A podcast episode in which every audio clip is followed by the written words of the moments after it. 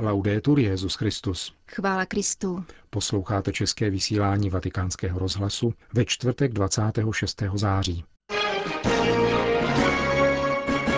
Ježíše nelze poznat bezproblémově, řekl mimo jiné papež František v dnešní homílii. Svatý otec potvrdil personální obsazení dvou papežských rad. V závěru pořadu vás seznámíme s dopisem, který zaslal Benedikt XVI. známému italskému publicistovi a deklarovanému ateistovi, který jej zveřejnil v deníku La Repubblica. To jsou hlavní témata našeho dnešního pořadu, ke kterému přejí hezký poslech. Milan Glázer a Jana Gruberová. Zprávy vatikánského rozhlasu. K poznání Ježíše je třeba nechat se jim uchvátit, zdůraznil dnes papež František v homílii při ranímši v kapli domu svaté Marty. Svatý otec podotknul, že Ježíše nelze poznat cestou v první třídě, níbrž všedním životem každého dne. Potom poukázal na tři nezbytné prostředky, kterými se tohoto poznání dosahuje. Myslí, srdcem a činem.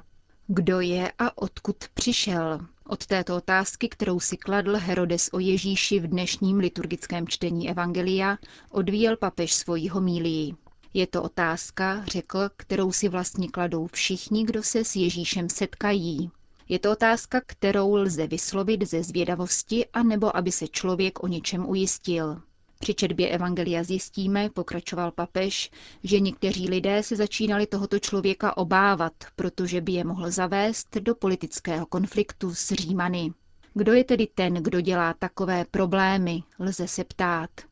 Ježíš totiž, řekl dále, dělá problémy. Non si può conoscere Gesù senza avere problemi. Nelze poznat Ježíše a obejít se přitom bez problémů. A odvažují se říci, chceš-li mít problém, jdi a poznávej Ježíše. A budeš mít ne jeden, ale spoustu problémů. Ale taková je cesta poznávání Ježíše. Nelze poznat Ježíše cestováním v první třídě. Ježíše poznáváme na obyčejné cestě každého dne. Nelze jej poznat v poklidu ani v knihovně. Zajisté lze poznat Ježíše v katechismu, dodal papež, protože katechismus nás o Ježíši naučí mnoho věcí. Musíme jej tedy studovat a naučit se ho. Poznáme tak Božího Syna, který přišel, aby nás spasil. Celou krásu dějin spásy, otcovy lásky, pochopíme studiem katechismu. A přesto poznamenal dále, Kolik z nás četlo katechismus katolické církve publikovaný před 20 lety? Ano, je třeba poznat Ježíše v katechismu, ale nestačí poznat jej myslí. To je jeden krok. Ježíše je třeba poznat v dialogu s ním, rozmluvou s ním v modlitbě, na kolenou. Jestli se nemodlíš, nemluvíš-li s Ježíšem, nepoznáš jej. Znáš toho o Ježíši spoustu, ale nedocházíš poznání, které ti dá srdce v modlitbě. Poznat Ježíše myslí, studiem katechismu, poznat Ježíše srdcem v modlitbě a dialogu s ním nám pomůže hodně. Ale nestačí to. Je ještě třetí cesta, jak poznat Ježíše, a tou je následování. Jít s ním, putovat s ním. Je zapotřebí jít, ubírat se jeho cestami, putovat, pokračoval papež. Je nezbytné poznat Ježíše jazykem činu. Opravdového poznání Ježíše lze tedy dojít těmito třemi prostředky. Myslí, srdcem a činem. A pokud takto poznám Ježíše, uzavřel papež, pak jsem jím uchvácen. Non si può conoscere Gesù senza coinvolgersi con lui. Nelze poznat Ježíše a nenechat se jim uchvátit, nevsadit svůj život na něho. Když si mnozí lidé, včetně nás, kladou otázku, kdo je to? Boží slovo nám odpoví, chceš-li poznat, kdo to je, čti, co ti o něm říká církev, mluv s ním v modlitbě a jdi s ním jeho cestou. Tak poznáš, kým je tento člověk. Toto je cesta. Každý musí přijmout rozhodnutí. Končil papež František dnešní ranní homílii v domě svaté Marty. Vatikán. Papež František pokračuje v intenzivních jednáních se zástupci kuriálních úřadů před plánovanou říjnovou schůzkou osmičlené kardinálské skupiny, která má navrhnout revizi apoštolské konstituce Pastor Bonus o římské kurii. V tomto týdnu svatý otec potvrdil v dosavadních pozicích dva předsedy a sekretáře papežských rad. Papežskou radu pro lajky až do konce pětiletého funkčního období povede nadále kardinál Stanislav Rilko, sekretářem rady zůstává monsignor Josef Clemens. Do konce kalendářního roku zůstávají v Papežské radě pro lajky také dosavadní členové a poradci. V Papežské radě Justícia et Pax svatý otec potvrdil předsedu kardinála Petra Afia Turksona, sekretáře monsignora Maria Tózu, stejně jako členy a poradce rady do konce funkčního pětiletí. Řím. Ázie a budoucí tvář církve. Na sympoziu pod tímto titulem vystoupil v sídle italského listu Civilta Katolika jeden z nejmladších členů kardinálského kolegia. Manilský arcibiskup Louis Antonio Tagle zdůraznil, že azijská církev je hlasem utlačovaných a že by se měla orientovat z missio ad gentes k missio intergentes. La Misí v azijských zemí je nutné vykonávat formou dialogu. Existují tři zásadní způsoby tohoto dialogu. S chudými, s tradičními a vznikajícími kulturami a s tradičními náboženstvími. Jsme šťastní, že máme papeže, který chce v této cestě dialogu pokračovat. Pro naši menšinu samozřejmě není jednoduché vést dialog s velkými azijskými náboženstvími, avšak možné to je – Aziaty těší, že se novým státním sekretářem stal arcibiskup Parolin, který velmi napomohl v dialogu s Větnamem a zahájil také vyjednávání s Čínou. Vysvětluje filipínský kardinál čínského původu. Katolická církev v Ázii je tedy církví menšin, chudých a přistěhovalců, což se dobře slučuje s těžištěm nového pontifikátu. Lidé na Filipínách nového papeže přijali s láskou, sympatiemi a nadšením. Ukázal totiž tvář církve, která je velmi blízká aziatské kultuře.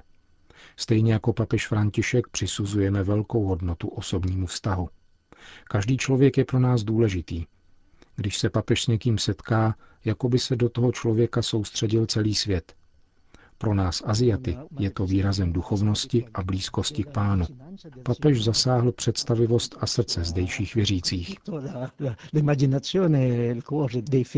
Uvedl kardinál Tagle na okraj konference o azijské církvi. Řím.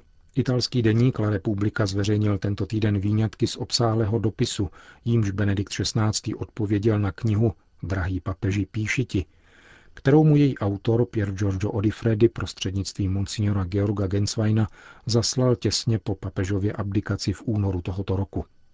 Teprve podtitul této knihy, totiž Luciferiánský úvod do ateismu, může poněkud více přiblížit motivace emeritního papeže k sepsání odpovědi jejímu autorovi.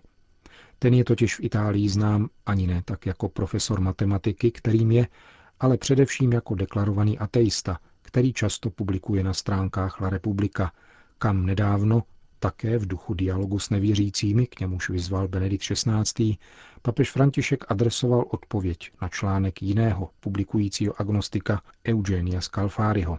Osobní dopis Benedikta XVI. byl však na stránkách zmíněného deníku zveřejněn přičiněním jeho adresáta Pier Giorgia Odifrediho, neskrývajícího své potěšení z jedenáctistránkové, obsáhlé a detailní odpovědi na svoji knihu, kterou napsal pod dojmem četby i do češtiny přeloženého díla Josefa Ratzingera Úvod do křesťanství.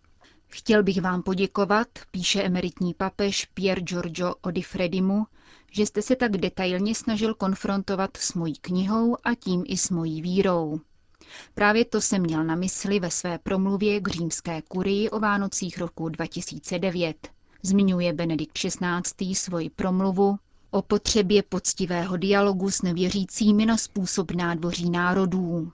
Můj úsudek o vaší knize, pokračuje emeritní papež, je však poněkud kontrastní.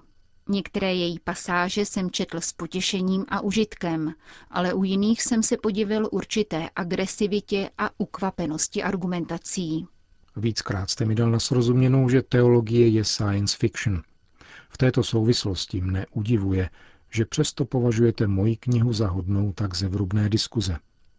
Benedikt XVI. k tomu pak uvádí čtyři poznámky – za prvé je správné tvrdit, že vědou v nejužším smyslu slova je pouze matematika Avšak od vás jsem se naučil, že také zde by bylo třeba ještě rozlišovat aritmetiku od geometrie. Vědeckost má v jednotlivých disciplínách po každé svoji vlastní formu, v závislosti na zvláštnostech svých předmětů.